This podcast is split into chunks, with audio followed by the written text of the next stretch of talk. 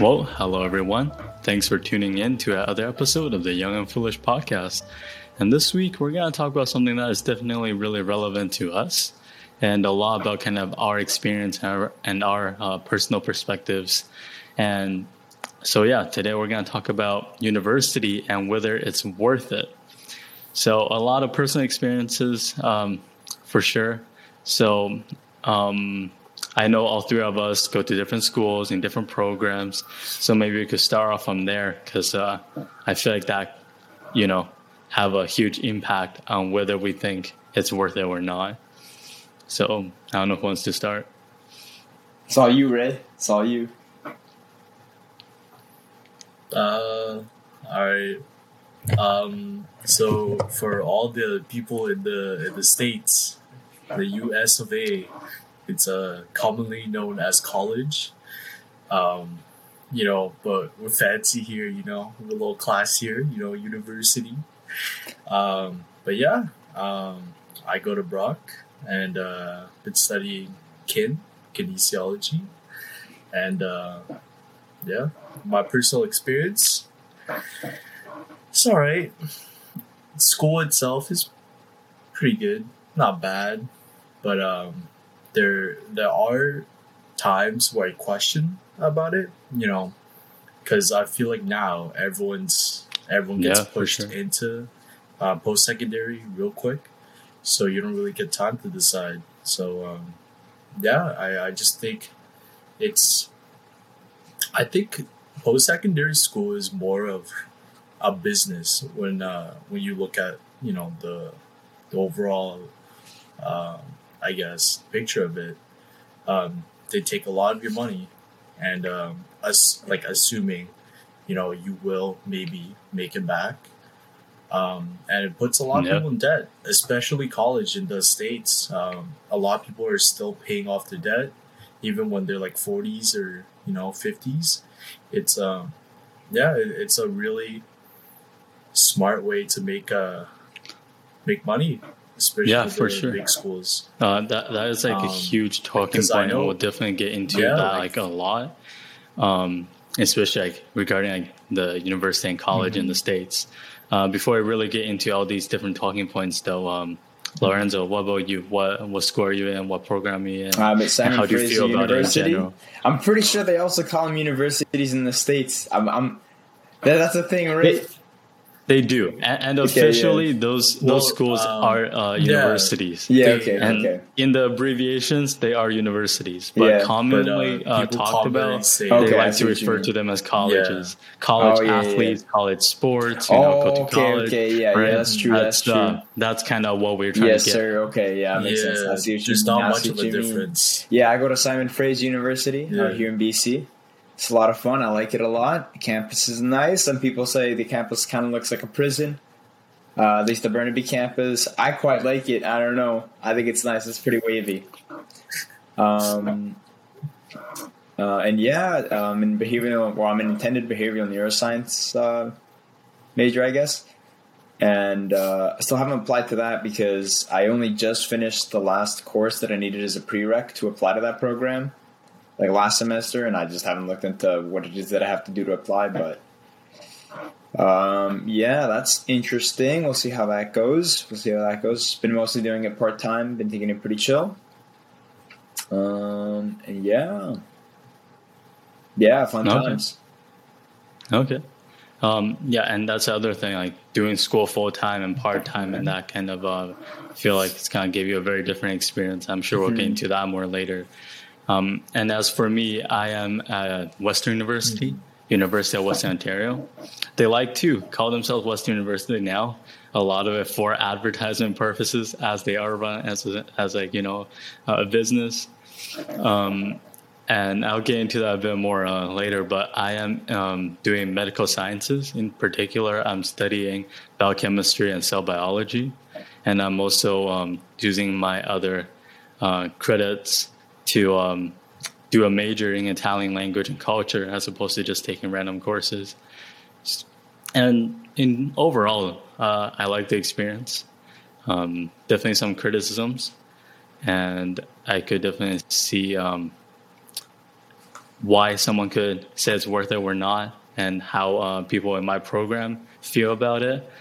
Um, yeah, so I guess to start off talking about the the business side of things, um, what Raymond was really getting at. Um, here in Canada, tuition is definitely a lot cheaper, and uh, but we also get a lot of international students, and their tuition is like way more. So I know students. I think international students here pay like more than thirty thousand Canadian um, per uh, full um, year, so two semesters. Um, I believe I could be wrong on that number, and I'm pretty sure it differs a little bit between school and between programs. But Western University, they they call themselves that now a lot more rather than University of Western Ontario, because for international students, a lot of them want to study in the West, and they'll search up Western University, and will come up. So that's pretty smart. Yeah, great business strategy. So um, over here, um, I actually just applied for student loans, BC Student Aid from them, and um, BC Student Aid. Yeah, BC Student Aid. That's that's you where in I Ontario. Yeah, but uh, you know, my I'm from BC. My parents live in BC. Okay, I sense, just sense. for that. Yeah, yeah. I think it makes more sense. Uh, I yeah, might be yeah. eligible. I might be eligible to apply for here as well. Not entirely sure, but um, yeah, like you were saying, things are still business uh, based for um, I guess tertiary education. You know, post secondary education, um, and just that little story about why Western is called Western University uh, kind of already gives you a bit of an insight to that. But I think um, maybe you could take it away and continue on what you're trying to say, Raymond. Um, so yeah, I don't know. I noticed a lot of, um, you know, a lot of times uh, the students' tuitions, you know, the amount of people pay, they go towards more for advertisement than like anything, you know, that actually helps the school grow or helps the students out, you know, uh, like over time. And uh, they've spent a lot of money. So my school personally, we uh, there's been a lot of renovations on the uh, residences, you know, uh, because of course they want to make the residence look nice, more appealing for first years or second years, you know, to stay in, uh, which costs about like ten thousand to stay in, which is, you know, so um, yeah, like it, and it's like everything just works so well together, you know, that that makes them money, you know if you're a new student who just recently graduated, you know, or like your first time going into uni or uh, college, um, you want that first year experience anyways overall because that's how you make a lot of you Make know, a lot of people. people like you meet a lot of people, make a lot of friends. yeah, it's true. and, and some people be doing that.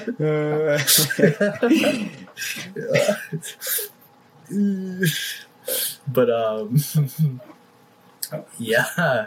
It's just like you know and you're for you're kind of forced into it too. You know a lot of schools require you um almost well not require but like almost require you to to go into residency you know in order to um you know and like uh in order to get a lot of the benefits they offer too. So um it, it kind of it kind of sucks because like um a lot of schools now in order to get insurance from them and all that you you have to apply for first year residence. And i mean like that's what i did right? So um and then second of all yeah like georgia was saying international students they pay so much. I've heard people pay like Yeah. upwards to like 50000 um and a lot of them like a lot of schools have these uh, international residences per like you know made for uh, international students. And they pay a lot more there too. And it's it, it's so dirty like how they uh, you know they prioritize money over education um, a lot of these places. And um, and like that's another thing i want to get into a little bit later um, you know. But uh, yeah uh, what are your thoughts on um, Like, what are some things you guys notice? Well, I'll just the continue right off of what you're saying uh, with the international students and the tuition, because that is huge, right? Uh, I feel like in Canada, because tuition is not quite as, expensive, and student loans, and also, um, I guess, just um, I guess part-time jobs, and working uh, while you're going to school, working during the summer, and also um, money from like um, scholarships. Uh, overall, makes it a lot easier overall, um, and people don't really struggle with that nearly as much as in the states because the tuition there is, um, quite frankly, just insane. Yeah. And the point I really wanted to get at, well, not exactly a point, but just a little thing I want to point out is that there are American students going to Canadian schools paying the international student fee, which is a lot more than the domestic, um, you know, price, and still cheaper than going to school in the states. and you know, like we, I think we could do a lot better here. Um, we've talked about this before in other episodes. We're talking about some of the biggest problem in Canada, right? But the states, they've got some very, very serious problems that they're not really addressing right now. And the fact that we have American students coming here uh, with cheaper tuition being a major reason is really, you know, telling of the issue that exists over there and the, the overall um, kind of international students paying the paying to go to school in other places and really as more of a business thing by these universities that is really a huge thing in places like UK, like North America, as well as like Australia. These are kind of the places that are really, you know, um, in that business. So much so that you could look at Austra- Australia's economy and how much it's kind of relying on uh, China. Part of it is the import export thing, but also just they get so many Chinese um, international students there uh, not just the tuition that they pay there, but coming here, living in their cities, living in the country, the money they spend regularly, the the the kind of uh, I guess just liquidity that they put into the the market there. So it's just kind of crazy to to see the the business side of university um, kind of worldwide, but in particular those uh, countries that I mentioned, and how uh, international students play such a huge role in that. Yeah, hundred percent. I watched the I forget what video it was that I watched the other day, but it was on like the economics of Canada and like one of our biggest exports. If you think about it, it's kind of education, right? Yeah, Because um, and uh, Raymond was saying like he thinks it's dirty how much they charge the international students. I think it's fine because if you think about it, they're coming here, right? They're taking a spot in the university, and chances are once they get their education, for a lot most of these students, I would assume, right, they go back to their countries, right, or go somewhere else. So they take that education with them. So that leaves the Canadian economy, right? Uh, whereas more Canadian students, you know, once they finish their degree, they stick around in Canada. Obviously, a lot of people, a lot of people move around. But uh, to me, I think it makes yeah, it makes sense that you know international costs are so much higher. I think it's a pretty fair trade. You know, they get Canadian education, which is pretty good, and uh, we get their money, which is pretty good. And uh, yeah, I think it's a decent export. Like, I mean, I guess it's a little weird because Yeah. from from like a idealist perspective, it's kind of like, oh, it's education, man. You know, education should be free for everybody, and like to a certain extent, I agree with that, hundred percent. I don't think um, money or your financial situation should prevent you from getting an education or a good education, for that matter. Um, but from a logistical perspective, it makes a lot of sense to do to have a system like Canada's international system. Yeah. Yeah, um, yeah, no, I see that, but um, I'm just saying, like, not even just for international students. Um, like, I just think it's dirty in general for you know all all students, um, with the amount of money they Yeah. charge. You know, even though Canada is fairly cheaper, but for the amount of money you you put in and the amount of value you get out is, you know, I mean, I think for some much, people it is like, worth it though, because like lot. there's a lot of careers that you just straight up can't get into. Like, it yeah, really I mean, I get, it depends. a lot, and that's I think something Yeah. that's overlooked a lot because for a lot of Mhm. people nowadays, um, university is kind of like you, you got to go to university. You have to go to university. right? I forget when, but there was like a period of time when uh, a lot of investments were made in trying to get people interested in universities because it wasn't always this popular. Something like 50 years ago, not everybody went to university to go get a degree. Other options were much more popular back then. And then uh, I forget why. Yeah, trades, trades, exactly right. I forget exactly what it was, but for whatever reason, they really started pushing like, "Yo, university is the way to go. It is the way to go." nowadays, it's gotten to the point where it's almost like a cult. Like, like you know, in, in high school, you know, some oh, I'm not gonna go to university. look at them like, "Yeah, okay, buddy, all right, good luck with that one." You know, like yeah. you know, um,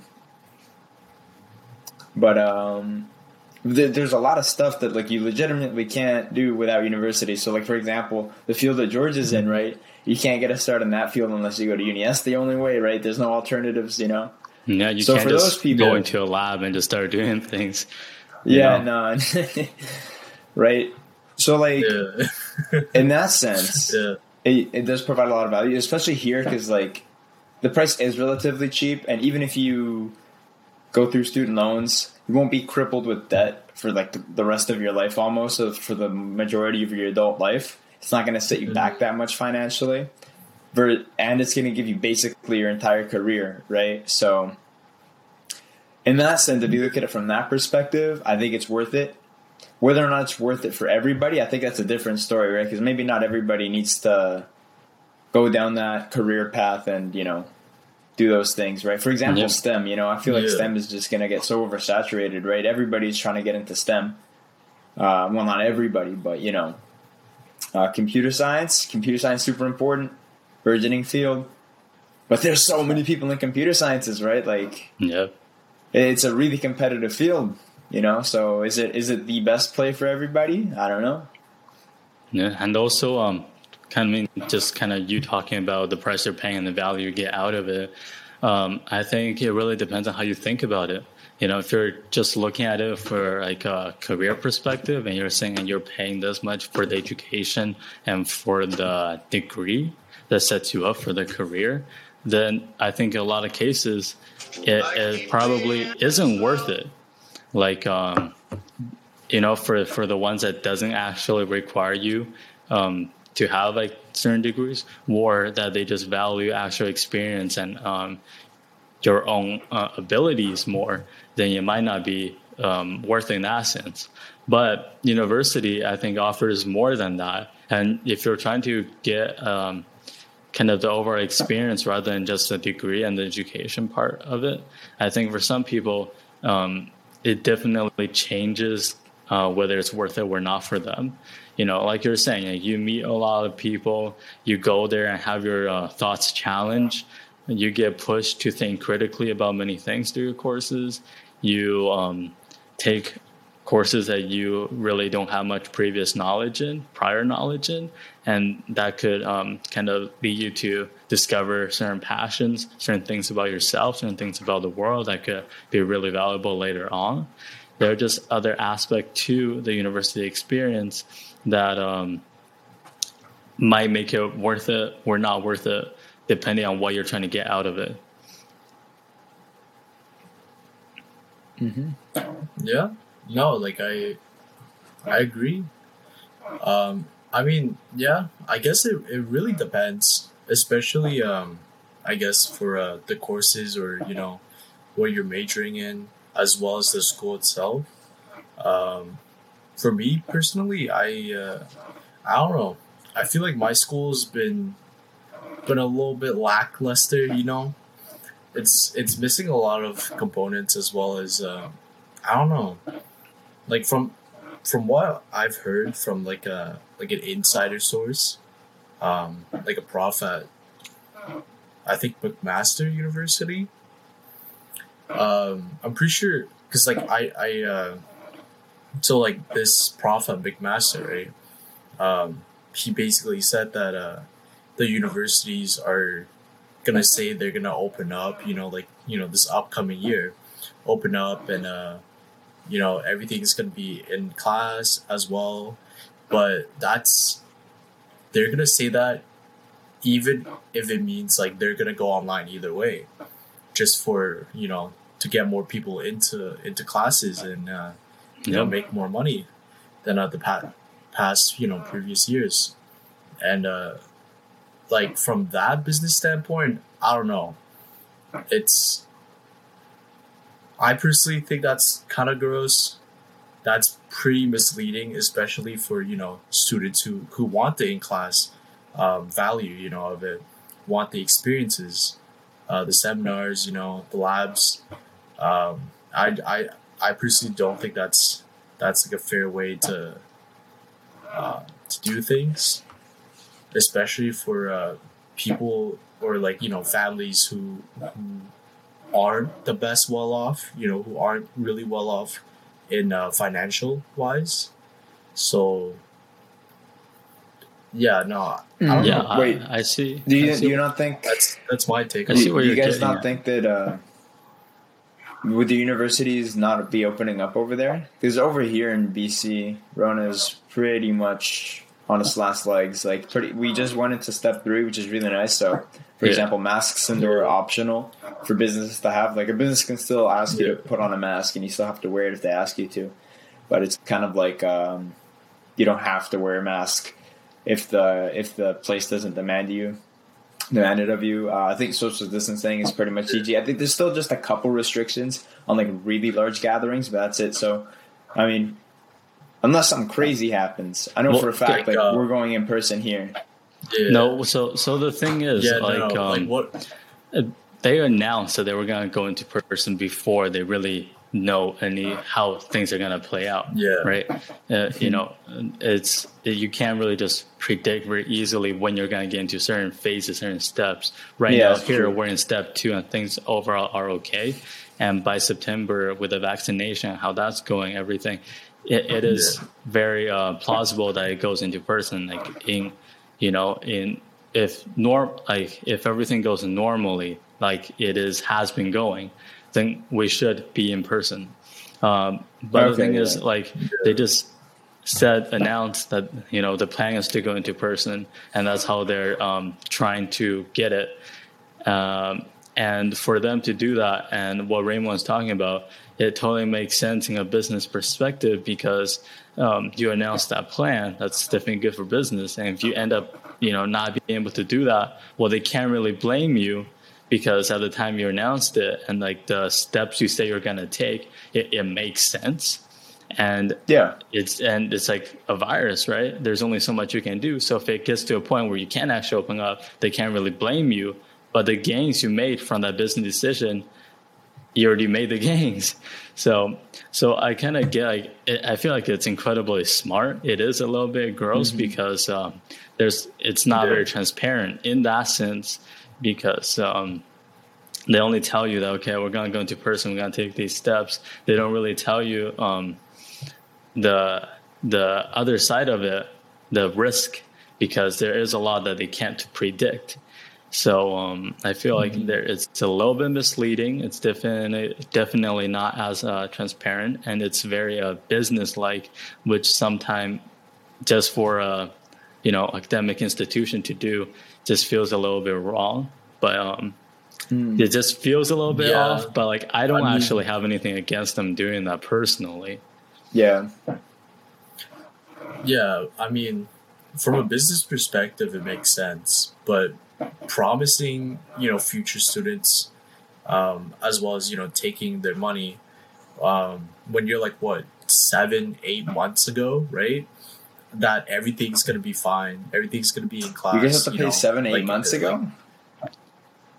Or like No, or no, like no, no, no, like ahead, when of, they the, ahead announced. of the opening or whatever. when this, yeah, when they announced it, you know, when they were guys announcing pay things that- and getting ready to. you guys have to No, pay that much no. ahead of time. No, we pay we pay like a No, month no, no, before no. school starts. A month before, I pay when And it starts, dude. and then you pay a max ins. Yeah, like a month in. yeah, okay, yeah. Um, that's what the deadline. No, we pay a month before. No, I'm saying when they announced. we pay in Oh, August. bro. School starts in uh, September. Oh damn! oh, that's weird. Then we Do- pay in Do you guys have to pay by? Yeah. Wait, do you guys have to pay by August, or is it like you can start paying in August? Because I know I can, for example, like once I get into my Yeah. courses, July twentieth, I can. I think I can pay it or something. I'm not sure. You, Maybe not. Like you could start we, paying it's early. it's a deadline But then, for uh, us here. it's a yeah, there's a deadline. deadline. Deadline For us, the Okay, deadline is in Yeah. August. at Western, and then Oh, the That's so deadline is weird, in though. December. not for- Like, what happens if you like drop a course or like Okay. switch a course or something, or or So what if you're waitlisted you or gotta something? we we pay right? not based on classes. I, I've I told you this before. We pay by a full Oh, no, uh, full course go. load or um, part time course. so I could Oh, okay. overload. I could take if I get permission to overload. I could take extra course, and I don't pay anything extra for that. If I take if I take Oh. yeah, if I take one less course, it's still full time. So I'm still gonna pay the same amount. But as long as you're That's within really weird. the range of a full course load, Yeah. uh, you pay the same. But then, like if you're in a different program, like um, if you're in like Ivey or if like in engineering, like you pay a different thing. If you're in nursing, you know, you pay a different thing. But, Okay, that uh, makes sense, for- And then if you're in the sciences, you pay this extra donation fee. Um, but um, yeah, so there are some variations, but overall, students just pay based on um, the the course load they're taking. Okay, that's really That's interesting. true. because I think I have a similar, um, you know, thing to Lorenzo. Because like, Yeah. so we basically, like, you know, when when uh, you sign up for classes, you know, you take your classes in, and you get your schedule going. Like, you could start paying for your classes, right? But then you pay for each class. hmm Um, so some classes you pay more, um, depending on you know if it's a full year or you know like one semester deal, and then um, and then like for for us we have like a deadline. I think a month into school, uh, but you could ask for an extension, so it's not that bad. Um, you just have to give them, you know, whatever they they need for an extension. But um, yeah, like uh, if you miss the deadline, uh, you get interest. Um, yeah, but I think our deadline's like a month in or like three three weeks in into a school year. So Mm. I don't know about yours, Lorenzo. Yeah, uh, I forget what the deadline is because I always just pay it as soon as I can. Um, Mhm. But then again, like I'm a part-time student and I'm not taking out student loans and I'm working the whole time that I'm in school, so I can I can do that, right? Yeah. Uh, a lot of people won't have that same option, obviously. And tying back to what we were talking about with like, oh, you know, they're going to try to charge you more because they're going back to in person, or I think that's kind of the gist of it, right? I like to me personally, from my perspective, right, with the way like if if SFU were to do that, right, like to me it seems it makes total sense. I don't know why they would do anything different because it's like it, it seems like you know if everything goes according to plan, it's gonna get to step three. So why not plan for step three, right? Um, Yeah, but that's but then, I'm but then saying obvious, that's like yeah. But then, let's say in the scenario that the students get shafted, right, and like it doesn't go back to in person, like you said. Uh, obviously, everyone's different, right? So not everyone's going to be comfortable making the same decision. But at that point, I'd, I'd probably just drop my classes and be like, okay, I'll just wait again. you know? like um that that's not the scummy thing that like I'm saying. That's not like you know like of course like if, if you could promise that and like you know if things or um you know if it like if it shows that statistically you know it, it's possible you know it might happen Yeah. or it's probably gonna happen of course you know like I, I wouldn't blame the university for that but when they did it it was you know it was bad it was when like cases were really bad we were in lockdown. and uh yeah, Oh, okay, like yeah, I see what you multiple times. Yeah, like where there's no way to They predict had faith how in it's the, gonna dude. They go. had faith in the vaccines, man. They had faith, dude. yeah, man, they had faith in the tuition costs. but uh, okay, okay, I see what yeah, like- yeah, yeah. when it's like when it's that misleading and when it's it's almost like a false promise because you don't know for sure if it's gonna happen or not, and you're you're allowing these students or you're promoting it as if you know you know exactly what's gonna happen. Well, I think I remember And, the like during the summer, like early in the fall, right? Um, people were like, "Oh, y'all, spring 2021, yeah, we'll be back in person." uh, That was so good, hilarious. yeah, man. Yeah, it's like damn. Like they're all they're almost promising something like that's like another year away which you can't really promise. Yeah, Um, so i personally think that was just really misleading of um, you know of I guess like the unis I, I don't But, know. I uh, think if they announced it as like a business after perspective. after Canada had like the vaccine plan kind of going, then I kind of get that No. because you know, in theory, you know, once you get the vaccines out, the numbers for COVID just don't work out anymore because it just it doesn't transmit to enough people after you get a certain amount of people.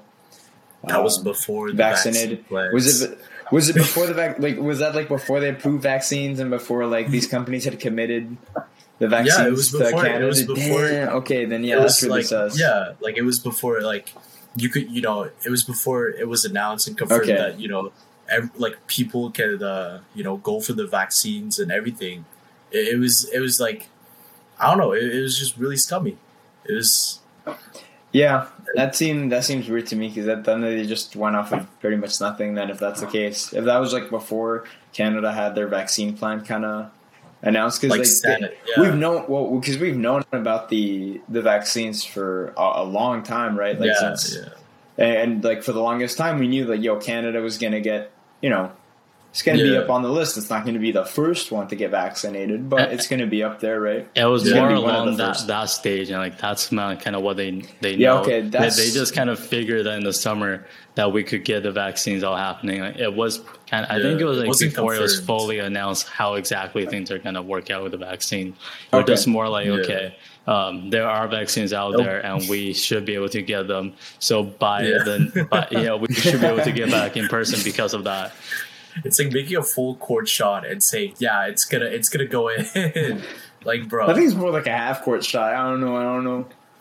yeah, Maybe. I mean, yeah. guess. yeah, but yeah. Because logistically, if the vaccines have the efficacy that the trials show, and you do manage to get them out to enough Canadians, like I mean, it's gonna work. I mean, it's been working here. It's been work, you know.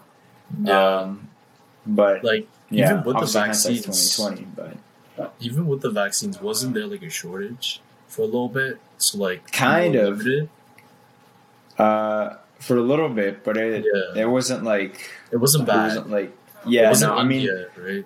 If you, well, yeah, I mean, come on, Yeah. man, you can't, It's- yeah, and that, yo, very few countries compared to India, my guy, dude. That was tragic, man. That was tragic. Yeah, that was. Um, but no, I mean, Canada's doing pretty well because even compared to a lot of European countries where they haven't started vaccinating all that much, you know, like I think, Mm-hmm. for example, Portugal's still pretty much all shut down, right?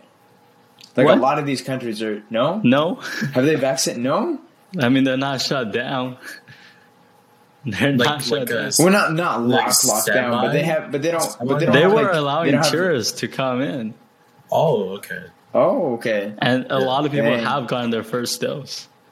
Okay. Oh, really? Okay, Yeah, that's I don't think Yeah, they're quite at the, the pace Canada is. We're at the yeah, percentage no, that Canada is, Canada's but like ham. the, Yeah. overall they're doing pretty well. I think uh, in certain big cities they're having like short periods where they have uh, put in more uh, restrictions, Mm-hmm. just as a just kind of depending on the number of cases during that time period. But overall, Yeah, yeah. there is tourism happening, and uh, there is a lot of vaccination happening too. And overall, it's uh, fairly open. Wow, it's crazy. Yeah. That's good. I wonder how it is. I wonder how it is in like the Middle East and like Eastern Europe and all those countries, or even in Africa. I wonder how the vaccination rates are going there. I Yeah. think it's not as I don't know, serious we'll in Africa since um, the virus itself can't withstand such heat. I Uh, can't. Dang, that's crazy. Yeah, like it, it doesn't transmit as well um, when it's. Well, what about Brazil temperatures like then? That. People dying in Brazil from COVID, left, right, and center. That's weird. Well, it depends on the population too, right? Like, I don't know, like where in Brazil though? Like the really know, dense populations. I haven't. I haven't checked the numbers. I just know that. Uh, Okay. Yeah, of course. Yeah, Yeah. yeah. No, well, Brazil didn't really put any restrictions for quite a long time. Yeah. and it also kind of makes sense why they didn't. You know, you stop these people from working, then you're gonna get more people dying because no one's working, and you know, like hey, you gotta you gotta take into account the socioeconomic status of certain communities. That's true. If you just say, okay, yeah, you you guys can't do any of these things, like that's just gonna cause more problems with drugs and alcohol, with uh, starvation, with um, domestic abuse. There are many other issues that arise. Um, so it kind of makes sense why they did that, but also part of that is just because they're a leader, you know, has certain set of Yeah. beliefs. Um, but so you know, there, there are many ways to look at it and see why they end up doing what they did. and you could even argue now that the decision they made weren't even like actually bad overall. So yeah, it kind of depends, but it's a very different situation here, there, and uh, Africa. Yeah. Yeah. Yeah, and Africa is huge. There's so many countries. You can't just say a It's whole massive, continent. yeah. so- yeah. Um, yeah, but like I mean, Australia is doing pretty good, or uh, New Zealand, New New Zealand has been doing really well New for a Zealand. long time. Oh yeah, they went ham. Yeah. Taiwan as well. They went ham. And like, I I forgot which European country. Like, I don't know. What was it like? Um, Norway or Sweden or something?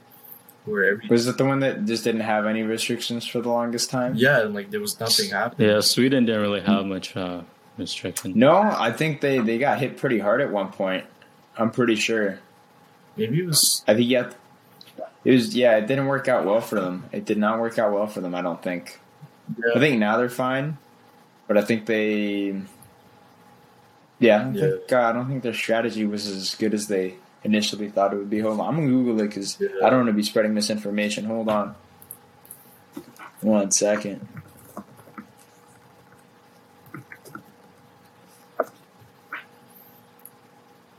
I mean, even in like the places that um has done well overall, uh, like Taiwan, they've had they have outbreaks. I think they had one like last month, right?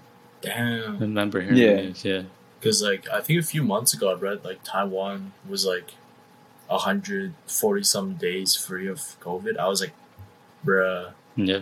I, I think I think things uh, got pretty bad last month, and now they're starting to do really well again. Yeah.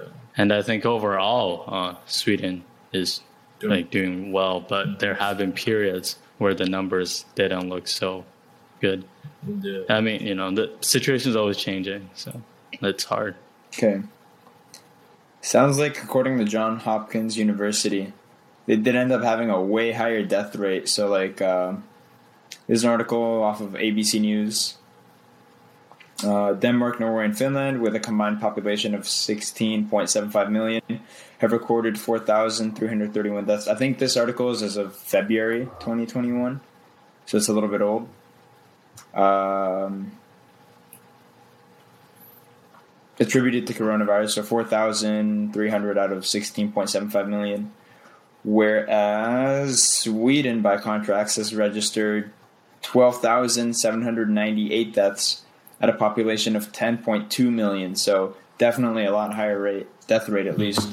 But um, I think it's more complicated than just the death rate, right? So maybe Yeah. they got hit economically less hard or Yeah, bunch of other stuff too. So Like death rate It's kinda like, uh, Corona.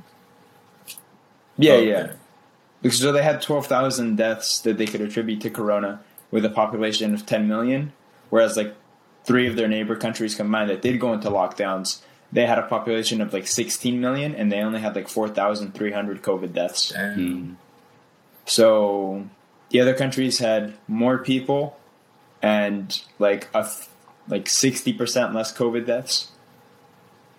Uh, and then Sweden had But slightly less people. yeah. But I think what- yeah, slightly yeah. less people, but way more COVID But I guess Well, I like don't- it depends on the cases, right? The number of cases as well. yeah, Does it? yeah. I don't think Yeah. um, it would be fair to compare Sweden with its neighboring countries who are in lockdown.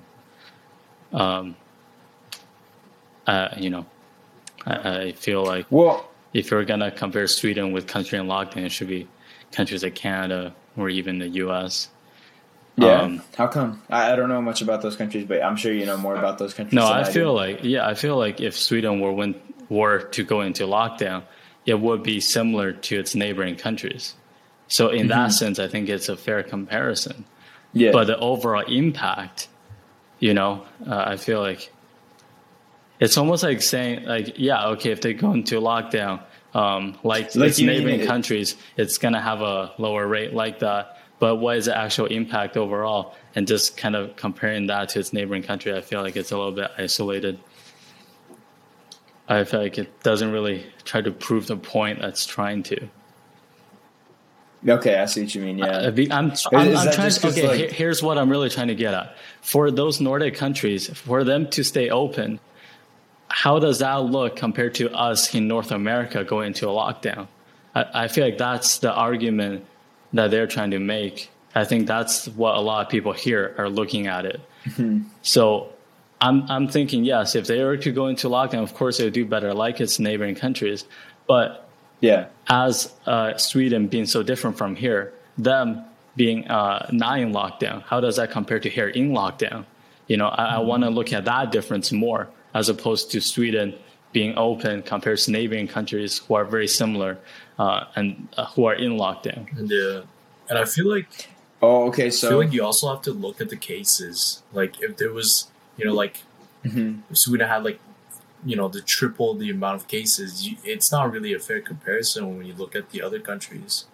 Like, I don't know. This is just other factors. well, I mean, if they had triple the amount of cases because of their open approach to Yeah. the virus, Yeah. then I feel like that's fair game. Yeah.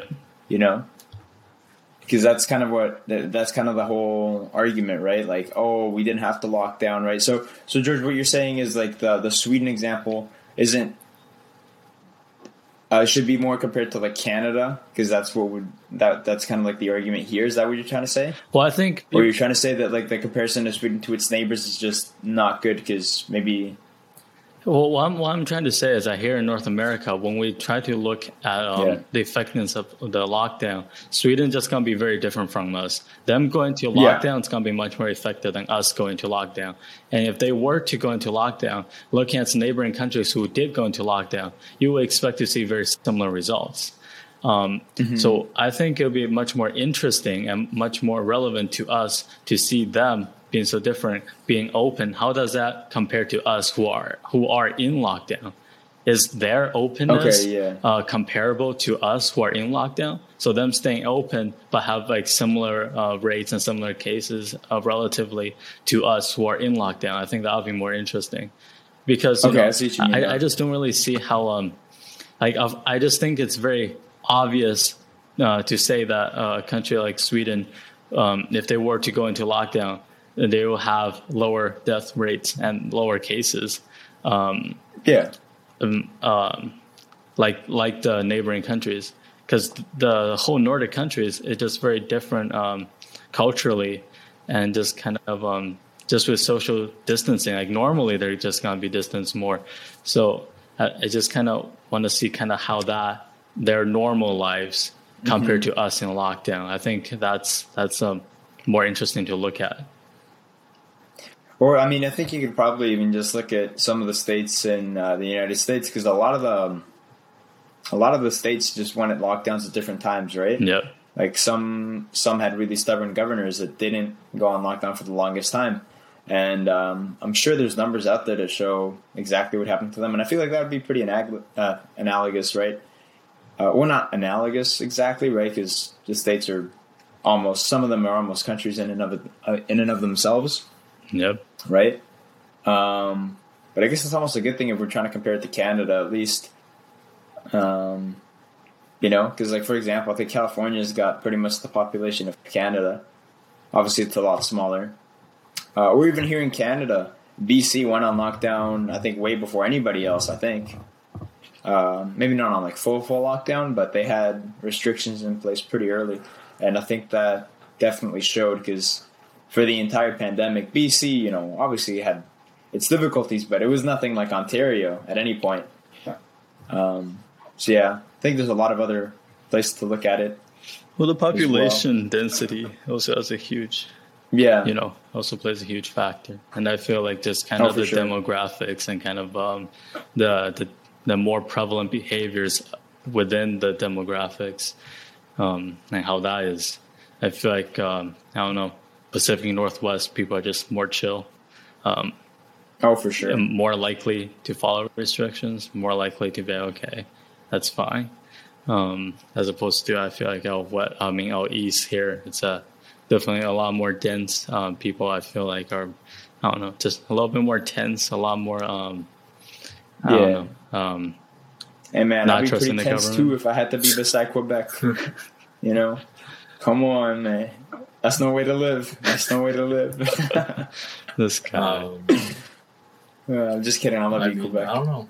Yeah, I mean, out here in the east, like we're very heavily, you know, um, I guess, influenced by uh, the states as well. So I don't know. It kind of depends. Like uh, George said. Yeah, I mean the whole um, East Coast, both in Canada and the states, were just hit harder. And like maybe Yeah. you can even like talk about like climate being a factor too. Like um, I don't know why it is, but like the whole region overall, we're we're just we're just Yeah. hit harder. Yeah. Some. Yeah. But uh, okay, let's let's get back to uh, university. yeah, Now, universities, Yeah, universities. but you know, yes, during. COVID, the other aspect um, that uh, university um, did both here and the states was that a lot of the fees that we are paying, like uh, they still made us pay, even though we weren't really going to get Yeah. anything out of they it. they didn't change Um, the fees much at all. They didn't decrease it until Yeah. like you know until like majority of students called them out and protested, and even then, And that's Yeah. depending on the school. Some school just didn't and change like it at all. that, that just sucks, man. You're trading, you know, you're paying the same amount for like yeah. You know online education as opposed to in class, and um and a lot of people learn a lot better in class. You know, you get a lot more information. Yeah, man. No, for sure. So it's not even just that, but it's like just when you're at home and you have to like You- boot up your PC to go to class and you're sitting there. You're not paying Maybe at for your own room. house. Yeah, It's you're not the same for the environment. You're not paying for the library. You're not. You're not really paying to use the university space, where like you know, Well, you are paying. Yeah, yeah, yeah. Like- but you're like- not using it. like I'm saying, uh, yeah, yeah, yeah. but um, yeah, man, like it's just, I don't know, it's just not the play, man, not the play.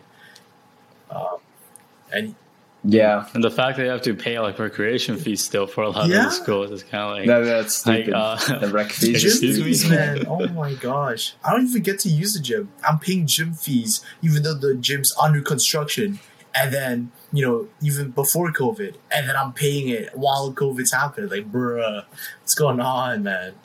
I can't even use the gym.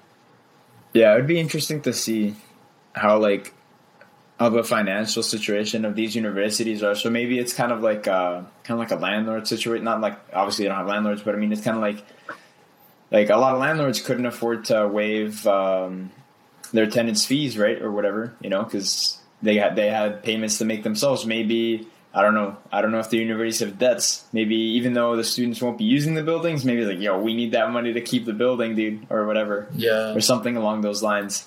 Um, obviously, I don't think they should charge the students for it, but maybe they were just in a situation where they had to, or maybe they just I mean- wanted the money. Who knows? it, It- you know, I could see it either depends way. on the university. Like, I don't mind. Um, Yeah. There was a lot of renovations going on and a lot of construction, like- right? Um, so I guess they need the money. Mhm. But a lot of the construction they were doing were kind of pointless, anyways. Like it was just to advertise the school better, you know. They had a whole new, I guess, um, they had a whole new uh, main hall, empty, like like a circular desk in the center, like literally for like you could walk, you know, it it takes like a minute to walk across, and like that that's that's a big room, and it's all empty, man. And uh, they spent a lot of money there for what? Just for more advertisement, you know, just just to like I don't know. I feel like a lot of schools Hey, it, man, it it doesn't looks look pretty, that pretty. yeah, I mean, it looks nice. It looks nice, but it's not like damn, that's worth all that money, you know. But um, yeah, but like I guess like my school personally, they took off some amount of money from tuition. They took off two hundred bucks, um, which overall from all the from all the students that took, um, you know, school that year, they saved you know all together they saved over four million bucks. If you think about it, two hundred. That that's just yeah, man. That's crazy. So the amount of money they're making is is a lot. It's a lot. Yeah. So um, uh, we've talked a lot about just kind of um, the the money you pay and the whole business side, the the money side of things, and how that Mhm. contributes to whether it's worth it or not. And I do want to make one more point in this area before we move on to kind of more just kind of the education, the the kind of um, I guess yeah, the experience, the the on campus Yeah. experience, the community, all the different aspects of um, university outside of uh, you know related to money. So the last thing I want to bring up related to money is kind of how do you feel about the crazy amount of money that um, the admin uh, the administration um, you know staff are paid, especially those at the top, like um, president of the university. I think I think they're called dude. Oh, because they get paid even Yeah. get me crazy money. started, bro. So yeah. I'm sorry. I'm sorry. I, I gotta. I gotta. I gotta. I gotta say this. So um, our Go Dude. ahead. So uh, got you know, like when you when you vote for the president of like whatever, um, like the student president of whatever, whatever, right? And like the team and stuff. So our like, um, so Mhm. our uh, student presidency, they they take a lot of the money, dude. They took a private jet, you know, to yeah, they take private jets What to the- certain areas. Well, dude, student president, The like, student um, president? yeah, The student president. like the uh, the whole entire group, like the student governing body. He took- What? The student president? What? I don't No, believe no, you. no, right? I'm not saying the head. I'm not saying the head of the university. I'm saying the yeah. No, I know. I know. Th- that's That's what I it don't more believe you, crazy. I know. So like the, It's the like, what? student government, you know, of the of the um, of the school, they be taking private jets, you know, to Damn, they even are the so students be corrupt dude, over there. It's so corrupt. There's so many. our our school meme page just makes fun of them because of all that stuff, and uh, they spend a lot of like excessive. They spend excessive amounts of money on parties for them, you know, as well as you know just trips, you know, vacations, and they get paid so much too. Oh my gosh, Wait, who- the who's school, paying them? The school? but yeah, re- who's paying them? yeah, but in The reality, they don't do much for the school, anyways. It, it's such a corrupt system we got going.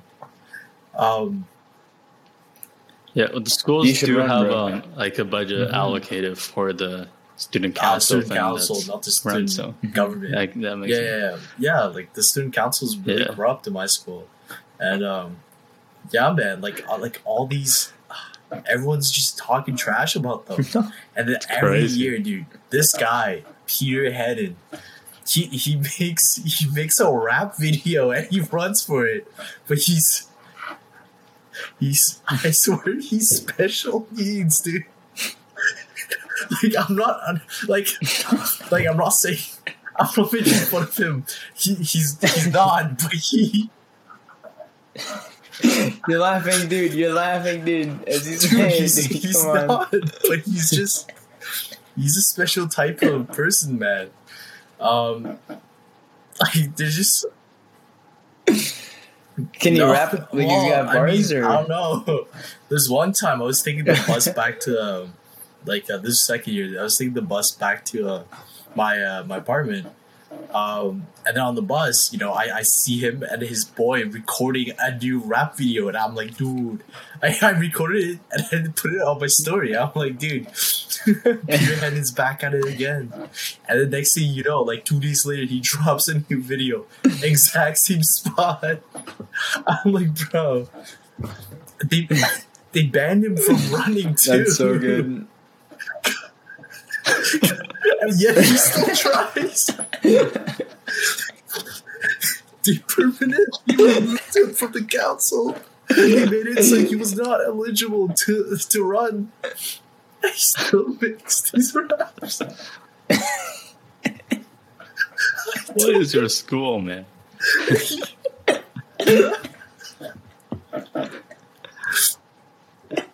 I didn't even know stuff like this was happening in student council. I was just talking about the people at the top, like the administration, Yeah, like the what I was actual president too. of the school, like people who are actually getting paid like crazy amounts of money. He still makes the videos. That's so good. I guess that's part of the Oh, experience. Yeah, part of the experience, man. You you meet very interesting people for sure. Oh man. Yeah, no. Um, before we talk about the admins, because I mean, I'll just say what I know about the admins at SFU. I don't know how much they get paid. I don't know, no clue. So yeah, but there's definitely a lot of schools that pay them way, way too much. It's crazy. Um, Yeah. a lot more than they should really be paid, you know. Especially with their track record, because I mean, I think most universities have pretty high rates of student dissatisfaction, you know, just in general, at least with regards to the admin, you know. Like, I think if you ask most students, like, and you show them, like, yo, this is how much the president is getting paid, this is how much this person's getting paid, you think that's fair? I think most people probably say no. Um, but uh, with regards to the student council at SFU, man, every year they have like a race that runs. But last year there was some tea going on. I forget what it was, but like some dude, I, I can't remember his name. And even if I remember the name, I don't want to call him out because he's some serious allegations. But somebody, this wasn't last year. This I guess it must have been like the year before that. But like I went, I went to just go to the washroom, right? And this is around when all this hype happening, all the elections are coming up or whatever. So everyone's got posters up, right? It's insane. And I'm about to leave, and I, I glance at this one post. I'm like, oh, it seems interesting. Or I look at the poster. It's accusing this one dude of like some crazy stuff, like embezzling money. I think I might be remembering this wrong, but it was like sexual assault or something. And I'm like, yo, Yeah, that's man. crazy. bro. That That's crazy. Like, that shit happens even in student councils. Yeah, Man, Dude, student councils, like, I'm man. pretty sure, um, yeah, corrupt. yeah, man. Like Peter Hedden was like, he, he himself was uh removed. Um, like the whole entire like, I guess everyone was running against him, right, to remove him, and um, everyone was. He was, a, he was a threat, man. man. He was a threat. Uh, but he was yeah he was taking he was taking a lot more money than he should have and um, dude this one time during a campfire bro like i'm pretty sure this girl like he's with was was actually special needs right so like that and he was taking advantage of her Mhm. like like he he, he was oh, yeah bro. like he was dating That's her not It's great. messed up. that's but, terrible. like, you know, like for I've heard many gross reasons for why, but like, dude, like that guy was actually no buenos. Like it was really bad. But um, yeah, man, like like like you were saying, like student student councils are just just as corrupt sometimes as the um, actual you know administration. Um, and Yeah, I don't know too much about the student council here. Um, like, is it?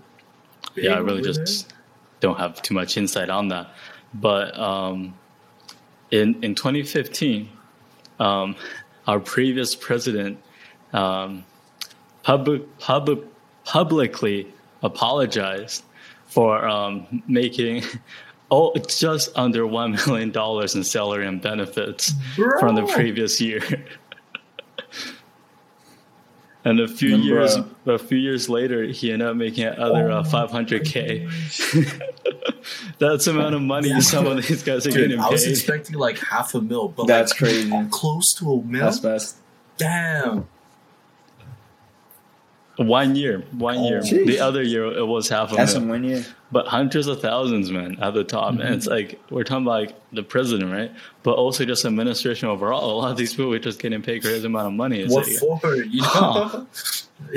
You know? what are they doing? yeah, Damn, that's that's crazy. Like, I don't know, and like I feel like some profs, you know, like uh, they don't actually get paid as much as they should be too.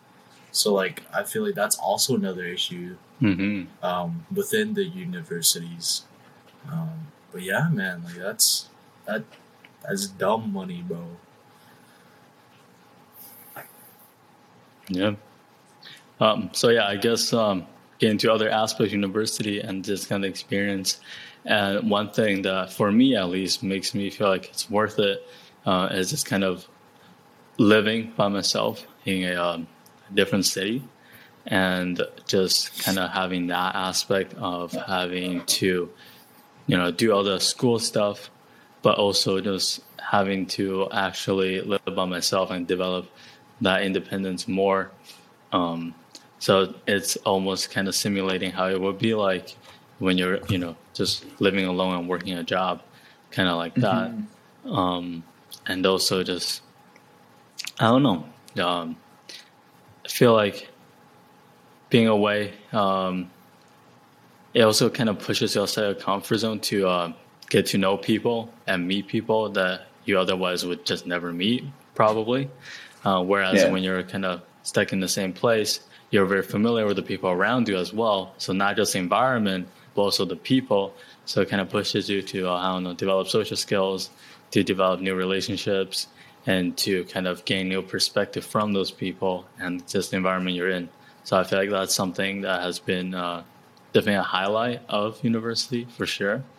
And like that was actually um, especially true for that one month that I was in Italy as a part of a exchange program, basically.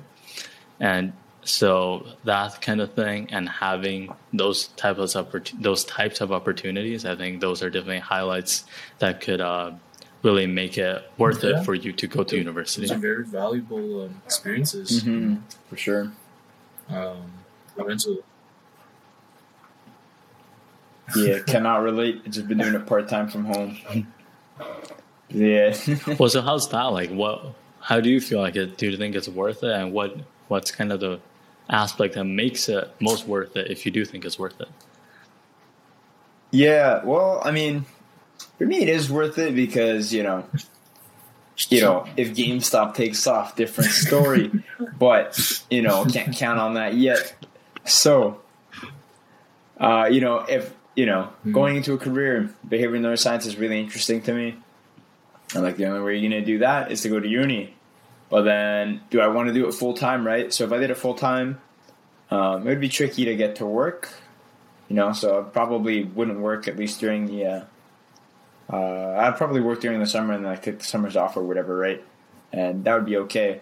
But then I'd probably have to tap into student loans for sure. And here in Canada, nothing wrong with student loans. Pretty good rates on that. I'm pretty sure it's like what zero percent interest. Zero percent. Right? Am I? Yeah, yeah, zero percent. So it's basically it's basically free money almost. Well, you actually do Um, get some free money a lot of the times with the bursary. Yeah, you do. It's uh, the money Yeah, that you don't yeah. have to pay back. So like in Canada financially, it wouldn't even be. I couldn't even say that it's financially crippling if I did go that route and go full time and all that jazz. But I'm just like I'm not in a rush. I don't feel like you know dedicating mm-hmm. most of my waking hours to studying and going full time and all that jazz. Right. So I'll save the money. I'll live at home. I'll do it part time and I'll stay working. And mm-hmm. then we'll just see how I feel as I go along, you know?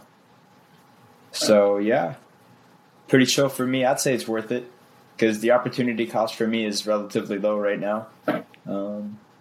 Because my alternatives are not the university and then do what? I don't know. I, I could go into like some trades if I wanted to. That's my, every time I go to my barber. every time he's like, "Yo, plumbing's where the real money's at." it's like, uh, I'm like, yeah, I'll consider it, I mean, to be fair, and I might. when when Yeah, you look he's at uh, when you look at the a lot of people living in our neighborhoods, a lot of them are small business owners. A lot of them are contractors. Um, you know, Mm-hmm. Yeah. they might have college education for sure, but uh, in Canada, if you want to make money, it's being those kind of things where you could start your own business, having a plumbing job. Yeah. Um, you know, it's uh, cost less. Um, it's shorter time, and when you do start working, you're making a higher wage. So you're basically making Mm-hmm. a you're spending less time, less money to make uh, a higher wage at a younger age, and you have the potential and the possibility to start your own business and uh, expand um, and make more money. So in terms of financially, it actually he, he's got Yeah. some you know very good points too. He's oh, Yeah, he's like it- absolutely so- right. I just don't want to do that.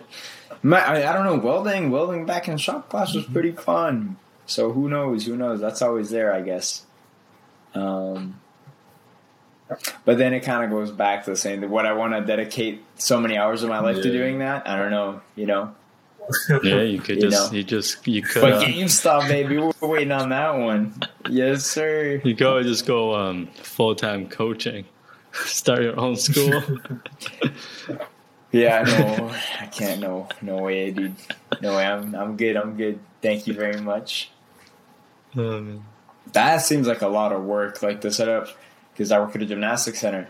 Oh my goodness, the, the the amount of work the owners must have done, especially in like, I mean, even now they still do so much work, but like, because I know for a fact at least one of them used to work as a coach and was like the owner and like setting all that up, and it can be a whole thing.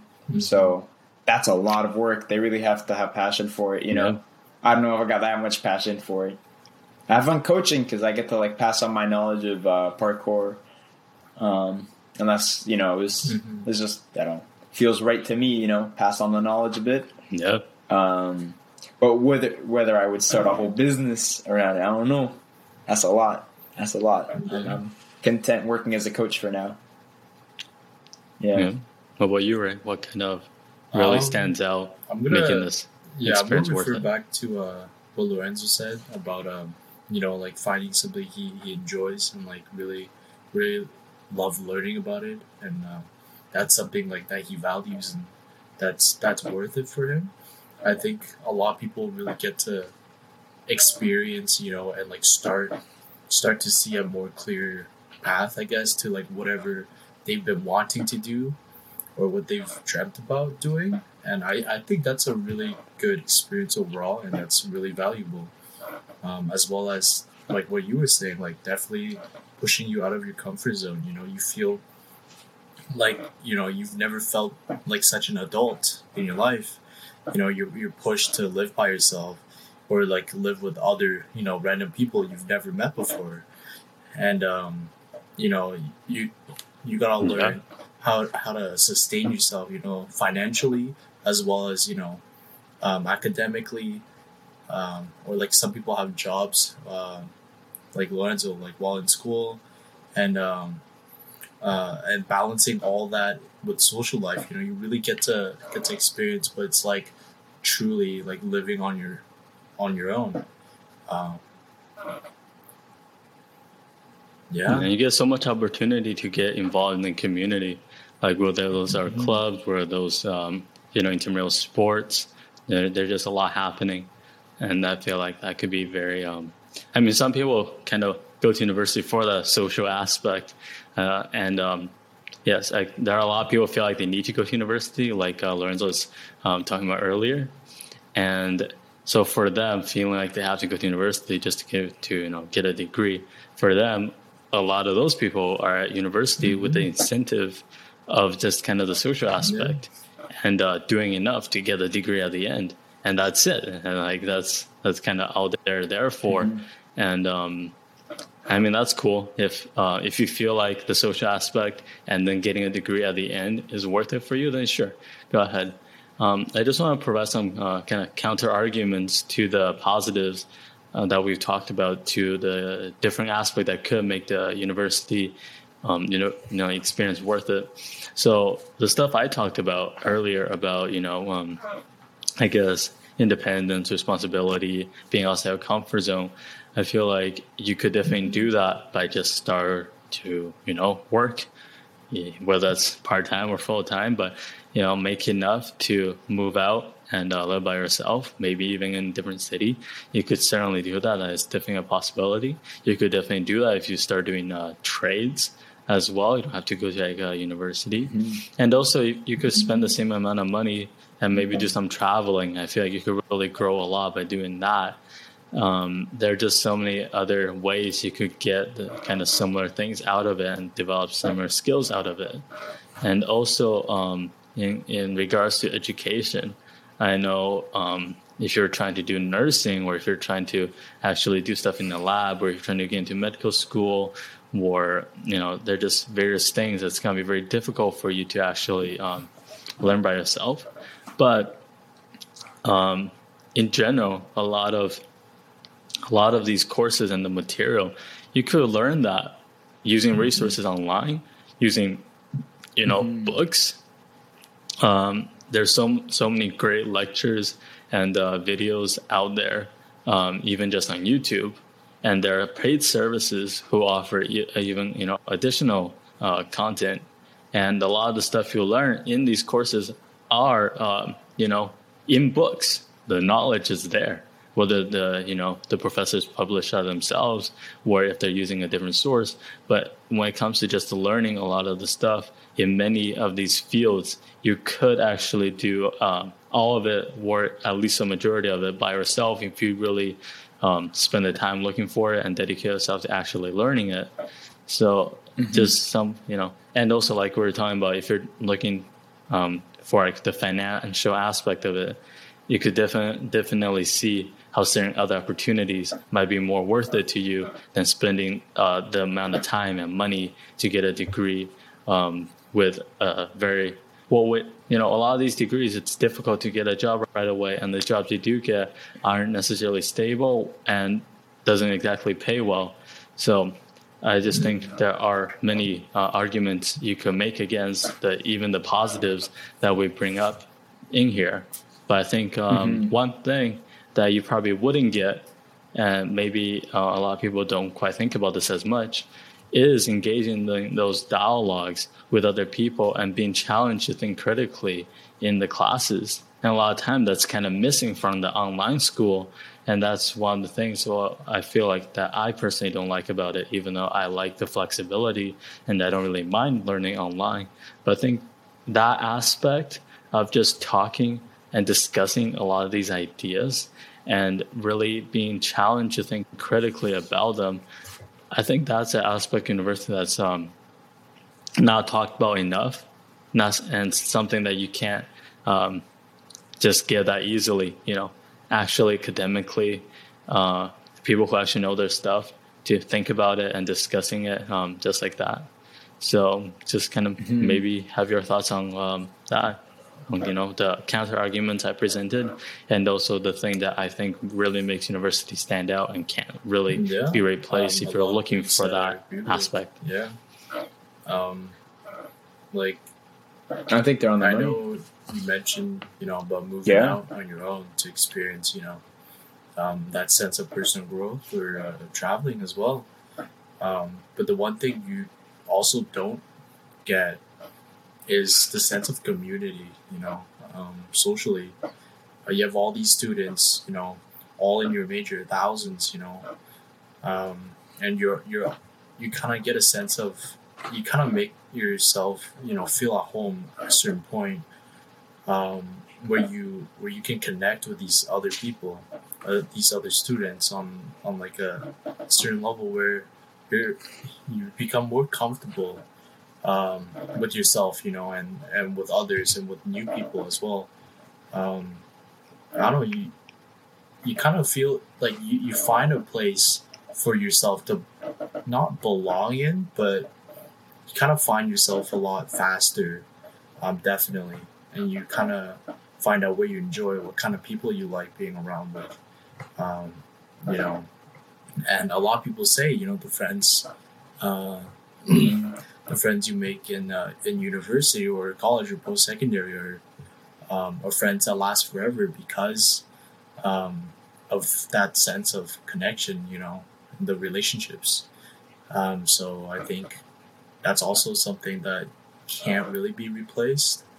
Um, yeah, that's that's my take on that.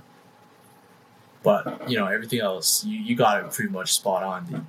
So, yeah. Lorenzo, any?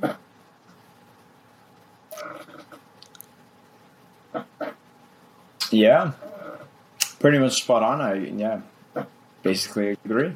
Yeah. Well. Mm, yeah.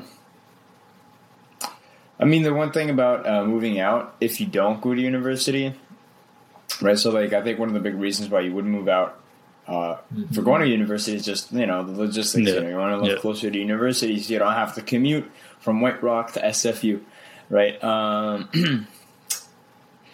either way, uh, that's always brutal. But um, if you don't go that route, and like, you, let's say you have another job, yeah, I think it's the same situation. It kind of depends, right? So you might not be incentivized to move out. You know, I think from a financial perspective, strictly, it's not a good play to move out just because. You know, especially when you're so young, unless you have like a really high paying job and you can really justify it, and it's not going to set you back financially. But even then, you could just save that money, you know, instead of moving out. So the only that's really the only thing is like uh, personally, I I wouldn't move out just to move out, just oh just for the experience or whatever. uh, if I had the option to just stay at home and save that money because you know you look when you're early, saving that money will go a long way if you invest it right. Yeah, Yeah. that's kind of it. That's all. That's the only. That's the only little tiny gripe that I had with it. But Yeah. I- okay. yeah, it was not even really a gripe. It's just kind of like a Yeah. caveat. Um, but yeah, with what you're saying, and those are kind of um, the counter arguments um, I, I provided, I think it's very easy to see that uh, depending on what you were looking for, the university experience um, may or may not be worth it. You know, it you know it really depends on your situation as well. You know, being in the states, you know, obviously pay a lot more. You know, you could look into other, uh, go into other places where you spend uh, less money, and that uh, lower opportunity cost may make the the overall experience um, worth it for you if that's kind of what's stopping you. But if you're looking for certain things that you can't really get elsewhere, um, then you know, yeah, yeah, you might just have to go through with it. Um, but like like uh, there are many situations where university probably isn't worth it for you, and I think um, it's very important to understand that just because there is this pressure uh, and that there is this idea that you know oh you should go to university you know if you really recognize that what you're looking for university isn't just gonna um, you know offer it to you or if what you're looking for you could get elsewhere with a low opportunity cost where you could get you know have a have a better just kind of um, overall experience. Uh, you get a better end product. If you go a different route all of those are possible. So you really just kind of need to look at um, what it is right for you. And, and that's a very similar thing to what lorenzo was talking about uh, with living at home versus moving out uh, given the opportunity you, you just got to see which opportunities you, you're going to take depending on what you value. Um, you know if you really want to um, if you really feel like living alone is going to offer you a lot and you could uh, afford it you might just spend that money and not have as much savings um, if you really feel like that's a move for you. But then if you feel like you could just stay home and save more money uh, invest more and do that then you do that you know you just kind of apply that kind of mindset to uh, university as well and I think we've covered a lot of different aspects of it that are very interesting. So I don't know if you guys have any final thoughts or if you guys just want to move into the highlights segment. Yeah, fi- just real quick, back to the student council thing. So I googled it uh, a little bit ago, and this dude that I was thinking about, Jazz Randall or whatever, I can't, don't know how to pronounce his last name, but apparently he was like a president. He got impeached over this, right? Um, they had like a vote or whatever, and I don't actually think he was the one being accused of the sexual assault things or whatever, um, or sexual misconduct or whatever. There was some other dude, and he just happened to not do anything about it. I think there was some other stuff. I don't know, but either way, man's got impeached because of it. So justice prevails at SFU. Yeah. Oh, oh no, he had like oh, I, my my favorite one was his uh, leaving statements. He was like, "With my departure, I hope you guys will realize." Uh, hold on, let me pull it up. Let me read. Let me read it because it was pretty funny. I think somebody who just got impeached. Okay. Uh, Randall was the last to speak before students voted to call the question on on the motion. With myself being gone, I can assure you that you'll continue to have a CEO who neglects student groups on campus, have directors who continue making decisions such as SFU students paying almost twenty thousand dollars to send empty buses to UBC after events canceled fall kickoff. Damn. So I don't know. He sounded pretty salty about it. He sounded pretty salty about it. Wait, did SFU actually do that? I, I, I guess That's so, man. I guess we hilariously sent empty buses to bad. Oh my UBC. goodness. I know, dude. Come on. That's hilarious. Oh my goodness. Hey, why are these buses here?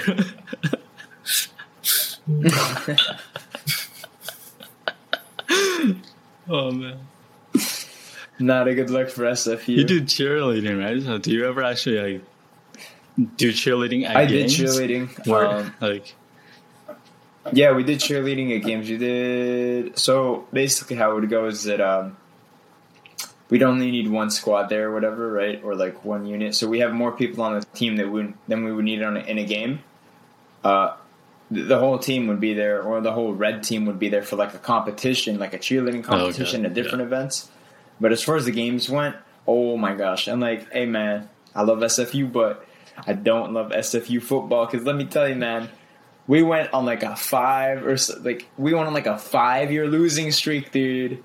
And we're like the only NCAA school, right? So we were always playing against schools in the in the states. Yeah, you're div, you're Div two, right? For but something. Well, like I think that, for yeah, volleyball you are. probably whatever the lowest one is. yeah, you might be lower for probably football. whatever the lowest Yeah. one is. I don't For know. football, you're probably lower. Probably, Mac is like we're probably about as low as you can get. Let's be honest. Like, and, and like we beat one team from like a random tiny, tiny little college somewhere out west. I forget what it was. I forget what the name is, but like you go to cheer at these games. And you know, statistically, all you're cheering is like you're che- you're cheering for the losing team every time. right? Don't get me wrong, I love it. Um, no, but the awkward part is when when you don't realize somebody gets injured and you and you and, and the whole team's still cheering, and then one dude's like, "No, no, kneel down, kneel down," and everyone stops cheering. Uh, but it was a lot of fun, really good, good time. Um, only only time that it was uh, pretty whack was when it was raining, but you know Yeah. you got to do what you got to do. Um, other than that, cheerleading at the games is fun times. I'm not on the cheerleading team anymore just because when Rona hit, I'm like I, I'm out.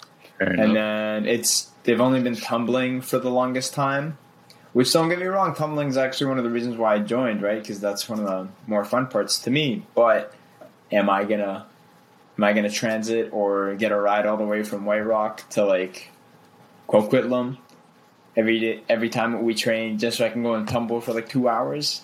I don't know, man. And then besides that, also a lot of the senior members left the team, and that's kind of you know the senior members. Like, don't get me wrong, love the coaches. Coaches are really good, but the senior members kind of carried the game a lot because you know in that kind of cheerleading environment, you you learn a lot from your teammates. You get a lot of knowledge from your teammates. So now the team kind of got you know with so many of the veterans being gone and so many noobs being there who didn't get a chance to do stunting with the older members who didn't get a chance to have the full cheerleading experience for like a whole year um it's just it's not the same you know it's not the same anymore i i I'll cons- I, I could consider coming back for sure Mhm. but um i don't know i don't know if that's in the cards right now okay. yeah Yeah, I guess let's finish this off and uh, let's do the highlights of, of this week. Sure. So, um, I uh, got my Yes, sir. second dose. of Anyone wanna start? So now, yeah, I'm, s- I'm squeaky Yeah. clean now. I'm squeaky clean. Ah, oh okay Very Jeez. nice. Okay, okay. yeah, I'm Let's waiting till the go, let's 14th, go. man. that's right yeah. I see. yeah i haven't Hell gotten yeah, the text dude. yet I don't Okay. know. i'm still waiting So on we that one. Day. Still waiting on that one. Um, let's see. Mhm. Uh, yeah, yeah. It would be Yeah, nice man. to All have, the- uh, all the stress, you know, two worries doses fully about- COVID? Pretty nice. Nah, dude. Be one of those people who like film themselves like licking the public toilet seats, dude. immune, man, immune. What about? Yeah, that's a that's a normal Oh, pre-COVID that's- activity. But, I- what you, uh, Lorenzo? oh, man. Hamilton. Um, no, it's been pretty chill last week. Nothing too much. Just still waiting on GME. You know. Um, now highlights wise, I don't know. Just been hanging out with friends more now that uh, more restrictions are lifting up. So that's a lot of fun. Yeah. You know. So nice to be able to do that again. Yeah, It's a lot more normal than it was even just a month or 2 Mhm. ago. I like it a lot. Yeah, it. step three over there must be nice. Yes, sir. Crazy. Happened so fast. I couldn't believe Yeah, I think I was the one who told you. It. Yeah, yeah, yeah. It's Yeah. insane. Crazy. But yeah, I mean, really, it just happened so fast. Like a month or two ago, pretty much everything was. Uh, I think everything was still pretty much back in place, and then like restrictions lifted up a little bit, and like we had we got to lift some restrictions at work, and then like a week or two later, it's like oh, okay, it's almost completely back to normal. Besides the coaches having to wear masks, and like we we have like cleaning rotations and Yeah. whatnot, right? Um, and then beyond that, you know, it seems like now, for the majority of places, obviously there's still going to be some places that ask for masks, so you got to respect that. Um, but now it's kind of like, That's good though. as far as the provincial government's concerned, you don't got to wear a mask, really, Yeah. which is very interesting. Yeah, yeah, that's kind of the highlight, Yeah. I guess. Uh, well, the highlight for me um, probably would probably be today when uh, Italy beat Spain in um, penalties to make it to the finals of the Euros. Pretty sick, man. Pretty Tragic. sick. I would say uh, they probably, at least on paper, and also just based on previous tournaments and the fact that they didn't make it to the World Cup, um, definitely really stepped up. And uh, the fact they made it to the final, pretty incredible. Um, yeah, yeah, I mean, they're not my favorite team, but I am studying Italian. Uh, have been to Italy, and uh, Andrea Pirlo, uh, a former Italian player, he's one of my favorite players of all time. So um, definitely always a supporter of this team, and because all my well, because Germany is gone. Um, it, Italy is my team right now, so the fact they made it to the finals, Wait, Germany's yeah, gone. man, they, they got eliminated, man. Wait, who got Germany? England beat Germany, man. oh yeah, I think I heard about They're, that. pl- they're playing That's tomorrow wild. against Denmark. I'm hoping Denmark wins, man. Germany or England? England, England. Germany is gone, bro. okay, yeah. Okay, well, I don't know how maybe there's like a losers bracket or something. I don't know. Nah, Don't know it's that works. semifinals. I don't follow- semifinals. So it's, follow, uh, England versus Denmark for the to play against Italy in the finals. I'm hoping Denmark wins because uh, it's not coming home. it's not coming home. Sorry, English fans. I don't believe. Uh, yeah, I guess we'll, we'll end that here.